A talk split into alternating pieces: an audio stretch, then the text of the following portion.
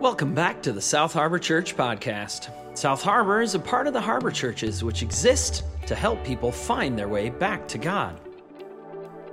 This week, our friend Hannah Stevens brings us a message from Genesis 2 and 3, where we consider the goodness of the original creation. As always, for more information about how you can become a part of the South Harbor Church community, stick around after the message. And now, let's head over to Hannah. My name is Hannah Stevens. I work at Western Theological Seminary, and my husband and I and our three crazy children, we attend here. Um, and it's always fun when I get to be here with you preaching and on stage. So thanks for letting me do that sometimes. Um, right now, we're in a series on Genesis. Um, we just started it a few weeks ago. Uh, so two weeks ago, we kind of set up the series about why would we want to take a year to study Genesis? Um, what are some things that we can expect? And last week, we looked really closely at Genesis 1. And this week, we're going to look really closely at Genesis 2. Um, but we're actually going to start in Genesis 1 again, in part because we're going to build a little bit more of those building blocks for how we want to engage Genesis this year. And also because Genesis 1 and 2 um, play off of each other, they complement each other well, and we're going to take a look at that as well. So, hear these words from the book that we love in Genesis 1 1 through 5. Bereshit, bara Elohim et ha shamayim, va'et ha'aretz. V'ha'aretz hayita tohu vavohu. V'choshech al panei tahom. V'ruach Elohim merehefet. Al panei Chamaim. Vayomer Elohim Yehi Or. Vayahi Or. Vayar Elohim et Haor Ki Tov. Vayavdel Elohim Haor Bain Haor ובין החושך. ויקרא אלוהים לאור יום. וחושך קרא ולחושך קרא לילה. יהי ערב, יהי Voger Yom Echad. Devar Adonai. This is the word of the Lord. Thanks be to God. If you have studied scripture, if you have been around church for a while, if you're interested in history, you're probably aware that the scriptures that we have were not originally written in English. But if you weren't aware of that, it's okay. Let's learn it now. Uh, Genesis through Malachi, what we generally refer to as the Old Testament, because it was written a long, long time ago, um, was originally written in Hebrew and Aramaic. And Matthew through Revelation, which was also written a long time ago, but not quite so long, we generally refer to as the New Testament, and it was originally written in Greek.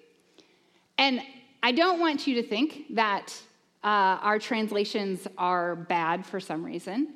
Um, they're really quite good. There have been many people who have faithfully committed their lives to translating scripture so that you and I can read it in our original language. And they've done a good job. But we do need to be aware that any translation has to make choices. And there are things that are in the original text that don't transfer well and that get lost when we translate it. So we need to be willing to hold some of the things loosely about how we come to the text. Because not only do we have the language barrier, we also have some cultural barriers. the people who produced this text, um, particularly the Hebrew scriptures, had a very different context than we do. And we come to the text with history and scientific discoveries and theology and politics and worldview that was nowhere near in the minds and hearts of the authors of the scripture or the original readers or hearers. And I say all this because I want to invite you as we engage Genesis to hold what you think it's going to say loosely. I want to invite you to be willing to be surprised by the text. Because another barrier that we have for those of us who have been around church for a while um, is that we've probably heard a lot of these stories before. We've maybe heard them in Sunday school, um, read them in a children's Bible, or like me, engaged them with Veggie Tales. and some of those are better introductions to Scripture than others. And so we come to the text with all of these things, with all of the things about how we think about Scripture. And we often come to the text with a certain amount of, like, we already know what it's going to say. I do this all the time. But here's the thing Scripture has a bit of mystery to it.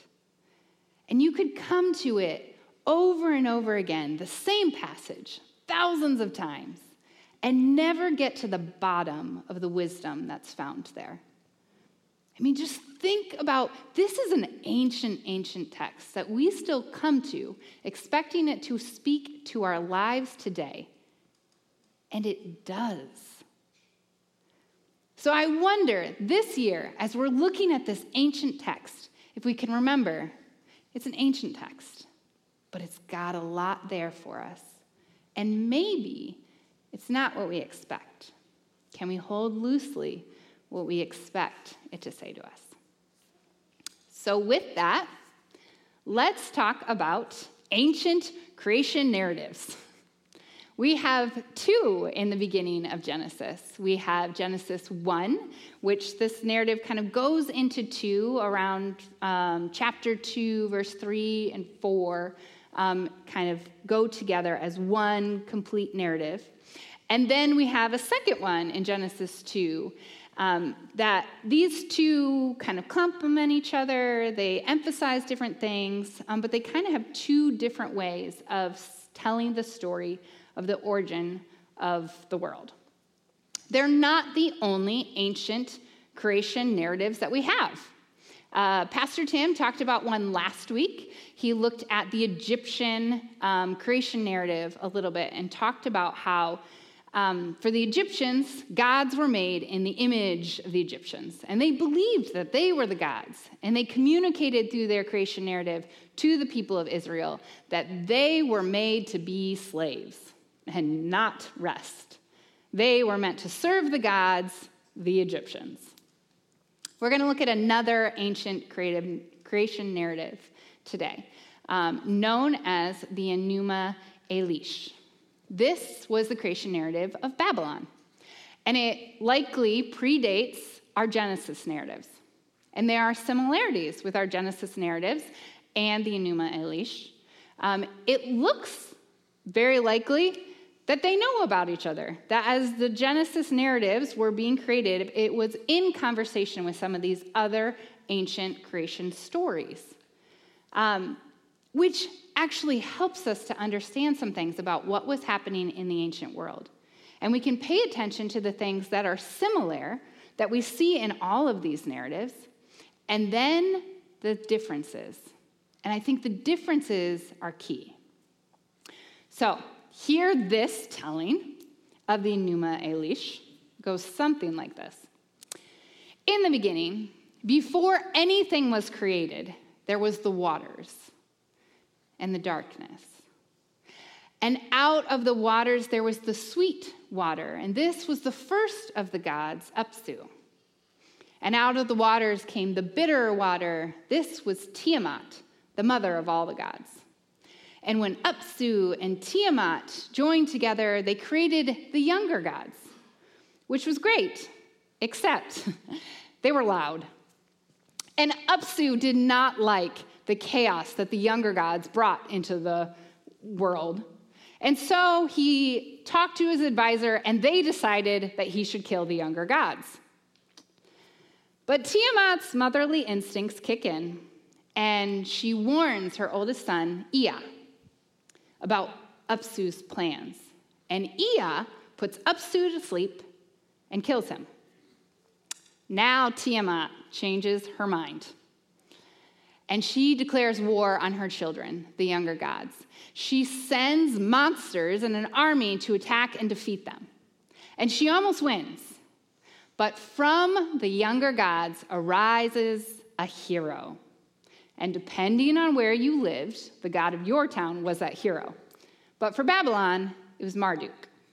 So Marduk arises and goes against Tiamat, and he defeats her. He shoots an arrow, and it hits her between the eyes, and from her eyes come the Tigris and Euphrates River.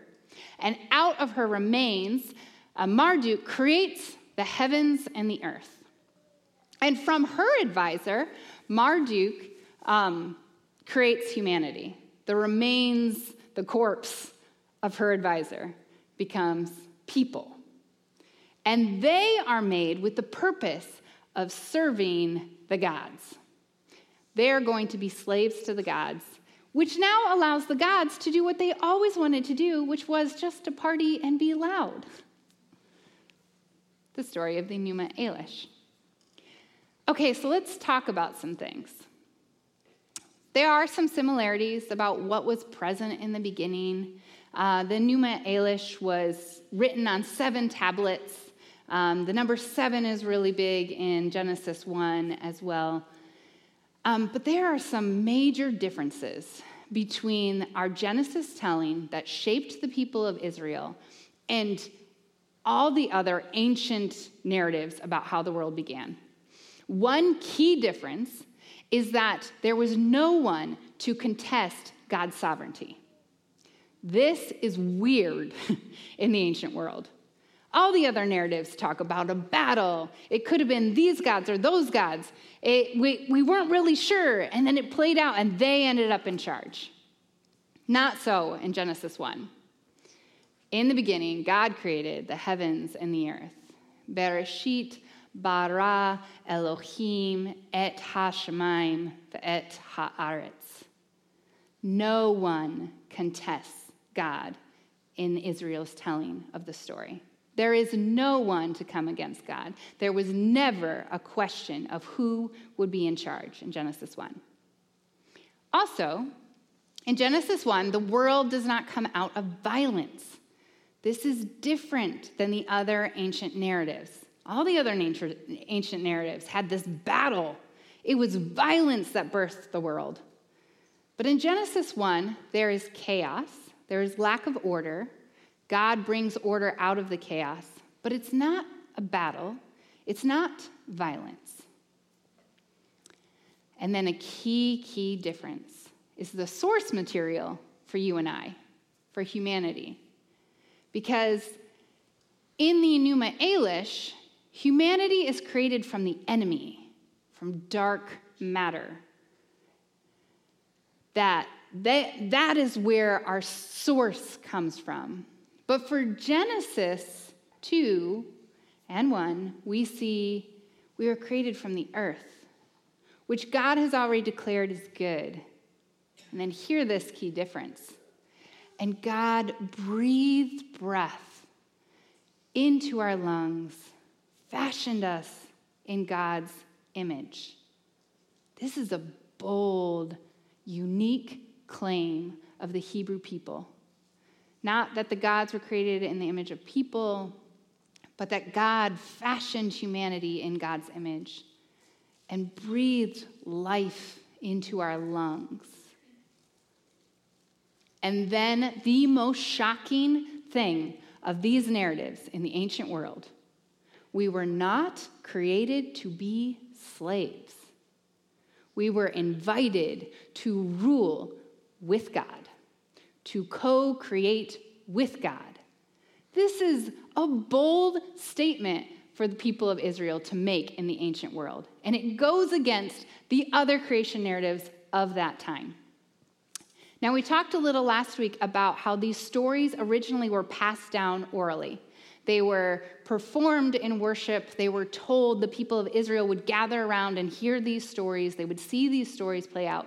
They were passed down in that tradition until they were written down many generations later.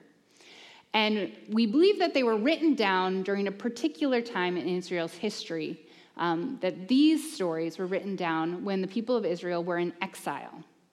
Um, Pastor Tim talked a little bit about how they didn't know if they were going to be wiped out. And writing down the stories is one way that they could preserve their history. Um, but the other thing is, they needed these stories when they were in exile. Uh, Walter Brew, oh, wait, oh, I skipped ahead. Um, that's all right. We'll get back there. Stay tuned. So let's look at um, Genesis chapter 2. We're going to read through it and then we'll, then we'll hear what Walter Brueggemann has to say about it. Hear these words from the book that we love. Thus, the heavens and earth were completed in all their vast array. By the seventh day, God had finished the work he had been doing. So on the seventh day, he rested from all his work. Then God blessed the seventh day and made it holy because on it he rested from all the work of creating that he had done. Notice this is kind of like a end to Genesis 1. They flow into each other. And now we move into another telling. This is the account of the heavens and the earth when they were created, when the Lord God made the earth and the heavens.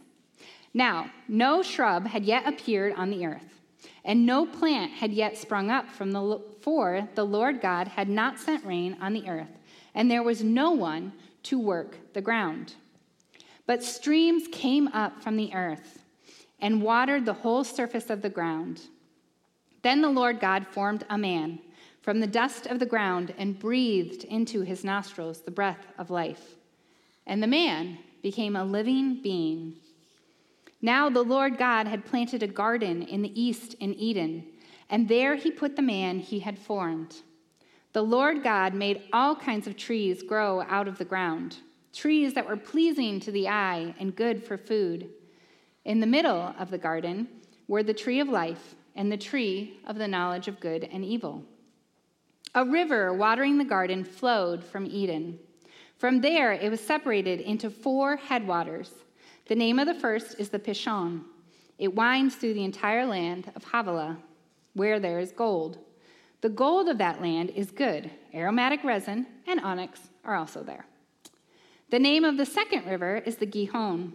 It winds through the entire land of Cush. The name of the third river is the Tigris. It runs along the east side of Ashur. And the fourth river is the Euphrates. The Lord God took the man and put him in the Garden of Eden to work it and take care of it. And the Lord God commanded the man, You are free to eat from any tree in the garden, but you must not eat from the tree of the knowledge of good and evil. For when you eat from it, you will certainly die. The Lord God said, It is not good for man to be alone. I will make a helper suitable for him. Now the Lord God had formed out of the ground all the wild animals and all the birds in the sky he brought them to the man to see what he would name them. And whatever the man called each living creature, that was its name. So the man gave names to all the livestock, the birds in the sky, and all the wild animals. But for Adam, no suitable helper was found. So the Lord God caused the man to fall into a deep sleep. And while he was sleeping, he took one of the man's ribs and then closed up the place with flesh. Then the Lord God made a woman from the rib he had taken out of the man, and he brought her to the man. The man said, This is now bone of my bones and flesh of my flesh. She shall be called woman, for she was taken out of man. That is why a man leaves his father and mother and is united to his wife, and they become one flesh. Adam and his wife are both naked, and they felt no shame. This is the word of the Lord. Thanks be to God. So, as I was saying, these were written down when the people of Israel were in exile. Um, and this matters because of what the people of Israel needed to hang on to at that time when their whole world was shaped by Babylon, when their whole world was shaped by others, when they were enslaved. And Walter Brueggemann talks about this text. And here he's talking about Genesis 1 through the beginning of Genesis 2. He says, This text is likely dated to the 6th century BC and addressed to exiles. It served as a refutation of Babylonian theological claims. The Babylonian gods seemed to control the future. They had, it appeared, defeated the dreams of the God of Israel. Against such claims, it is here asserted that Yahweh is still God, one who watches over his creation and will bring it to well being. This would have been so important for the people of Israel to remember because it's not what they were experiencing. They were experiencing um, having to be at the whims of the Babylonians, they were having to be slaves. They didn't have the freedom to worship their God to be reminded that God is sovereign. And that is the emphasis of Genesis 1. It is God, it is God, it is God. God creates, God speaks things into life, God says that it is good. God is the one in control. There is no one else in control. And this would have been a truth that the people of Israel would need to cling to because it's not what they were experiencing. It felt foreign to what they had seen. Has Babylon defeated Yahweh? No. Remember, Genesis 1, it was God, it was God. God is sovereign.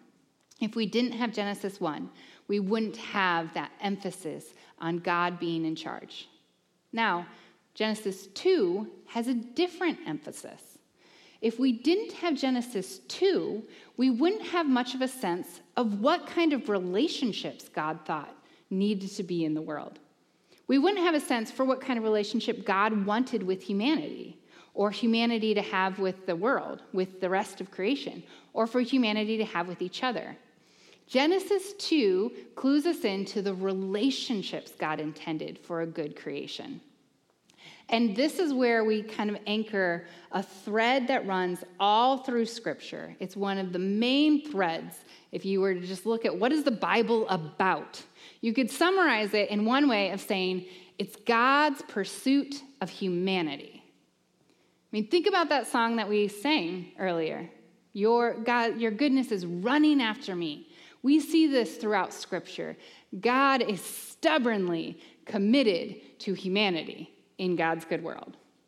No matter what we do, God is committed to you and I in this world.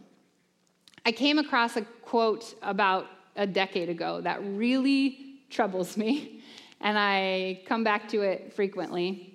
Um, it's attributed to a biologist um, named Jonas Salks. And he says this If all the insects were to disappear from the earth, within 50 years, all life on earth would end. If all human beings disappeared from the earth, within 50 years, all forms of life would flourish hits in the gut a little bit, right? I mean, you look at God's good creation, and there's all these symbiotic relationships. There's all these ways in which nature cares for itself, in which birds and, and mammals and different plants that they work together actually for each other's flourishing. And if you just leave creation alone, it flourishes. And then you throw humans in the mix. And sometimes we help with the flourishing, and sometimes we totally mess it up. And yet, God does not want earth without us. God is pursuing us to make a space for us in God's good creation. And there, in my mind, is nothing else to say to that, but thanks be to God. All right, so let's look at the narrative that's taking place in our text today, because it's actually connected with Genesis 3. So, Genesis 2 starts kind of a four part progression narrative that ends in Genesis 3. We talked last week about how Genesis 1 has a lot of poetic prose. Um, but Genesis 2 moves to narrative, and we have a lot of narrative in Genesis. Um, so here's the first part. Part one, Genesis 2 4 through 17, is there's, he talk, there's talk of the rivers and things like that. But the main movement is the placement of Adam in the garden, the placement of humanity in the garden to live. And then the second part is formation of the helper, relationships, and community for humanity. This is where we start to see God's intent for humanity. And I, I want to pause here because maybe you have said, or you've heard someone say, usually after a painful encounter with another human, maybe a breakup or being burned by another person. Have you ever heard someone say, I just need to focus on my relationship with God? I just need to remember that all I need is God. But Genesis 2 seems to say something different. Notice God is not a suitable helper for Adam. Adam needs another human. It seems to be in Adam's design and you and my design. Yes, we need to focus on a relationship with God. I believe that with every part of my being. That relationship is significant for our life and necessary for our life. But it's not all of it. God also intends in God's good creation for us to be in relationship with each other, which we sometimes struggle with because we hurt each other. But it is important to remember we actually need each other for our flourishing, for our well being. It is not good for man to be alone It is not good for humans to be alone. We need each other. We need to foster those relationships and community with others. The third movement, the disruption of the relationships. You remember this? Eve looks at the fruit from the forbidden tree and sees that it is good for eating. Now, up until this point, no one has made a judgment about whether something is good or bad except God. And God is making this judgment frequently. God creates something and it is good. God creates something else and it is good. It is good. It is good. It is very good. It's not good for Adam to be alone. It's God's judgment. And actually, God has already made a judgment about this tree. This is not a tree for you to eat. Eve makes a different judgment. She looks at it, and instead of trusting the judgment God has made, she makes her own, and she sees that it is good for eating. And so she eats it. And so does Adam. And that disrupts the relationship between Adam and Eve and God. And then, of course, God knows and asks about it, and Adam accuses Eve, and that disrupts the relationship between Adam and Eve. And Eve accuses the snake, and that disrupts the relationship between humanity and creation. And all these relationships that had been set up a certain way are disrupted. Which then, of course, leads to the fourth movement, in which there's judgment and expulsion from the garden. And these go together. Movement one and movement four, they mirror each other. It's the movement of humanity into the garden, and four is the movement out. Two and three also go together. It's about the formation of the relationships the way they're intended and the way that they are disrupted.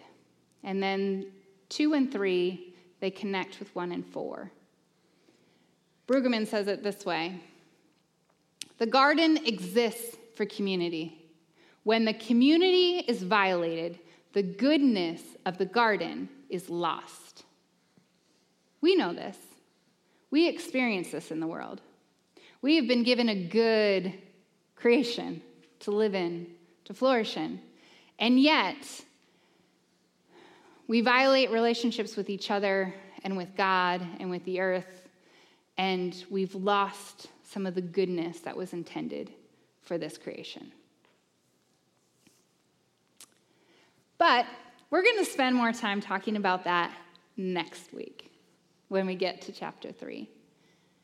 Come back with me to chapter 2 because we only have a very little bit of scripture that talks about what it was supposed to be like. We've got Genesis 1, we've got Genesis 2, and like a little bit of Revelation. The rest of it is all about how sin comes into the world and messes it up and how God responds and how humanity responds, right? We've got lots of time to spend there. So let's talk about what was it supposed to be? What was it supposed to look like? And in Genesis 2, we have three kind of structure pieces that God gives humanity for how it's supposed to be.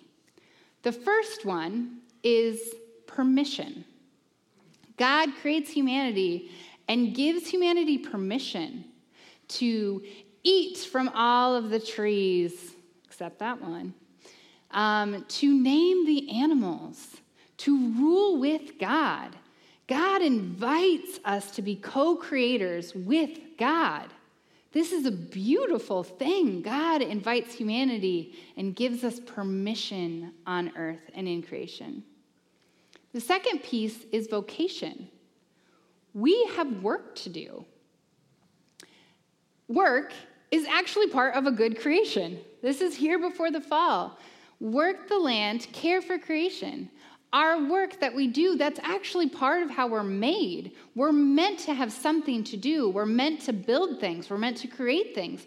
We're meant to put our hands to work and see what comes of it. That's a part of God's good creation.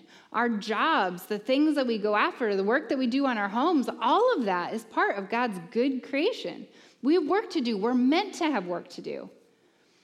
And then, thirdly, there are restrictions or boundaries. Um, there's two that stick out to me in Genesis 2. One is the one that we all talk about, is the tree. Don't eat from the tree. Um, but the other one is, comes at the beginning of Genesis 2, and it's in regards to the work. Work six days and rest on the seventh. Don't work all the time. Take some time to just enjoy the work of your hands, to just delight in it. Rest. Have that boundary. So when we look at these three, they're meant to be held in balance. They're meant to be that we, we see them all as important and we find space for all three for the permission, the vocation, and the restrictions or the boundaries. And we hold them together.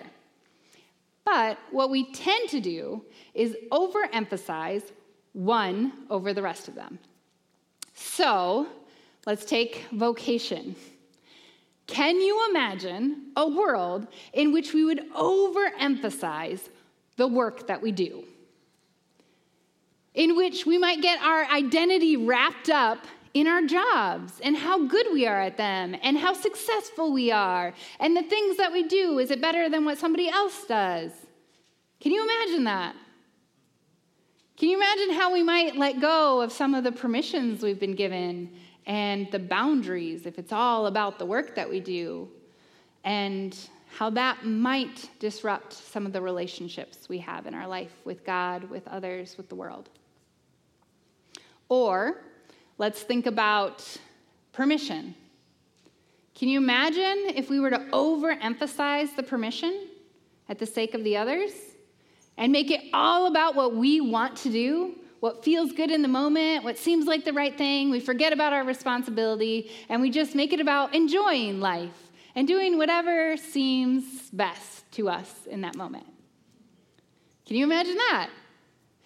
As I was thinking about this, some generational divides and arguments came to mind for me of one generation accusing another generation of just being all about the work, caring too much about the work, and that same generation accusing this generation of not caring enough about the work, being all about the play. And they both have a point. These need to be held in balance, right? They're all important. And if we overemphasize one, it violates the others and relationships are broken. And then we have the third restrictions or boundaries. What might happen if we overemphasize the restrictions or boundaries? And maybe think about this who? Who tends to overemphasize the restrictions and boundaries? Can you think of a group of people that is a little bit focused on what not to do and restrictions and boundaries? I think about religious people. I think about the church. I think about me. We sometimes summarize what it is that we do here, um, what it means to be a Christian, in like list of things that you do and list of things that you don't do. We sometimes boil it down just to that, and we forget about the other two. We live in just to the boundaries and the restrictions. So, what's the danger there? What might happen if you're all about that? Consider this. Have you or someone you known ever said something like, I just really wish God would tell me what to do? I wish God would tell me which school to go to. I wish God would tell me what job to work. I wish God would tell me where to live, who to date, who to marry. If God would just tell me, I would do it. Never had that impulse? Just tell me what to do, God. So consider what if Genesis 2 read like this now the Lord God had formed out of the ground all the wild animals and all the birds in the sky. He brought them to the man to see what he would name them. And Adam said, God, just tell me what you want me to name them. Whatever you want, I'll name them that. It sounds a little insulting, right? As if God hadn't created Adam with the capacity and the creativity to come up with names for the animals? As if that wasn't the point? As if God wasn't there saying, I've made you in my image. I want to see what you're going to do in this creation. Come join me. Shape this world alongside me the permissions that God has given to humanity. Uh, Barbara Brown Taylor talks about how she um, wasn't sure if she should be ordained. She was really wrestling with it. And so she kept praying God, should I be ordained? And over weeks, God, should I be ordained? God, do you want me to get ordained? I'll get ordained if you want me to get ordained. She prayed for weeks and months. should I get ordained? And then she shares about how she was praying this prayer that she'd prayed for quite a while, and she felt like she heard God say to her, Do you want to get ordained? See, she had forgotten that God had made her in a particular way, and that what she wanted and what she cared about was part of that. And that that's actually one way that God speaks to us is through the things that bring us joy, that delight our hearts, that makes us come alive. That's one way we learn about how God created us and some of the intent that God has for our life is to pay attention to those things. Now, again, some of us here are a little uncomfortable with things like that. I get it. We like to have the boundary. What if the thing that I love that makes me come alive, what if it's bad? How do I know if it's bad? So I'll give you this boundary. And I'm going to give it to you because it's what Jesus gives us in Matthew, Mark, and Luke. And he's quoting from Deuteronomy 4 here. When he's asked, What's the greatest commandment? And he says, Love the Lord your God with all your heart, with all your soul, with all your strength. And the second, and now he pulls a verse from Leviticus 19, is love your neighbor as yourself. All of the laws and the prophets hang on these two. So that thing, that thing that makes you come alive, that sparks something in, in you, in you that is like, this is what I was made for. Does it violate those? Does it violate love of God and love of neighbor? If not, maybe that's something you should pay attention to.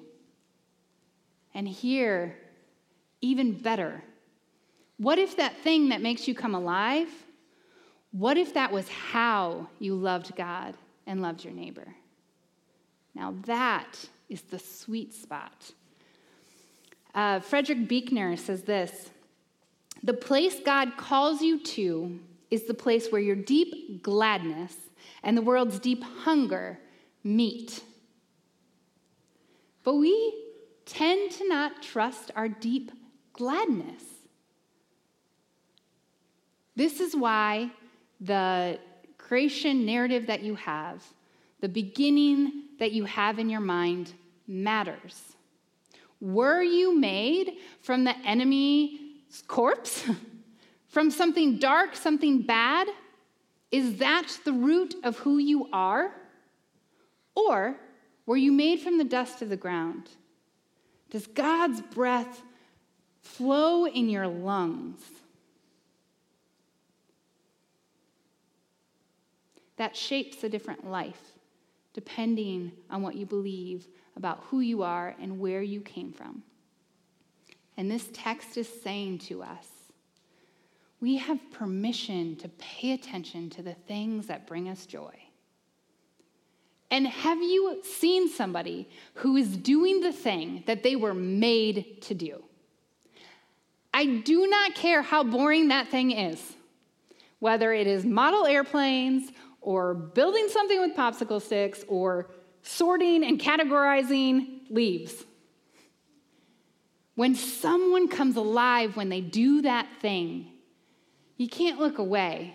There's something so compelling about a human that is fully alive in the thing that they are doing. Shouldn't that be the church? Shouldn't that be you and I?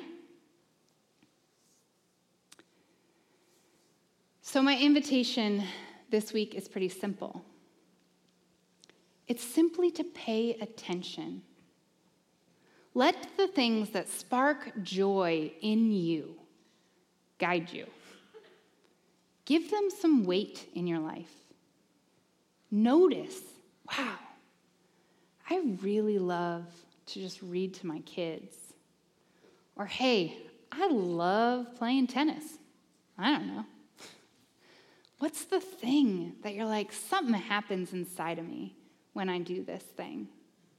And ask some questions about it. Are there ways that I could draw that out more? And then here's the big one Are there ways that that thing that makes me come alive, that feels like it's the thing I was made to do, are there ways that that could be my expression of how I love God and how I love my neighbors?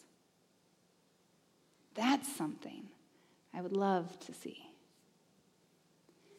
Please pray with me.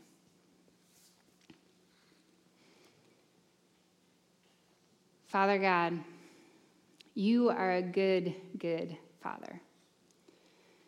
You have made us in your image, and you have made us for this world, and you are delighted to see what we will do with it. I pray that you would teach us to trust the way that you have made us. You would teach us how to come alive in the gifts that you have given us. I pray that you would be with us this week as we pay attention to those sparks of joy we encounter. In Jesus' name, amen. We hope that this week's message has brought you both some challenge and some blessing. For more information about how you can become a part of the South Harbor Church community, find us on the web at www.southharbor.org or find us on Facebook and Instagram at South Harbor Church. And on Sunday mornings at 9 a.m., you can find our service streamed live on our Facebook page. And so, from all of us here at South Harbor and the Harbor Churches, we want to wish you a blessed week.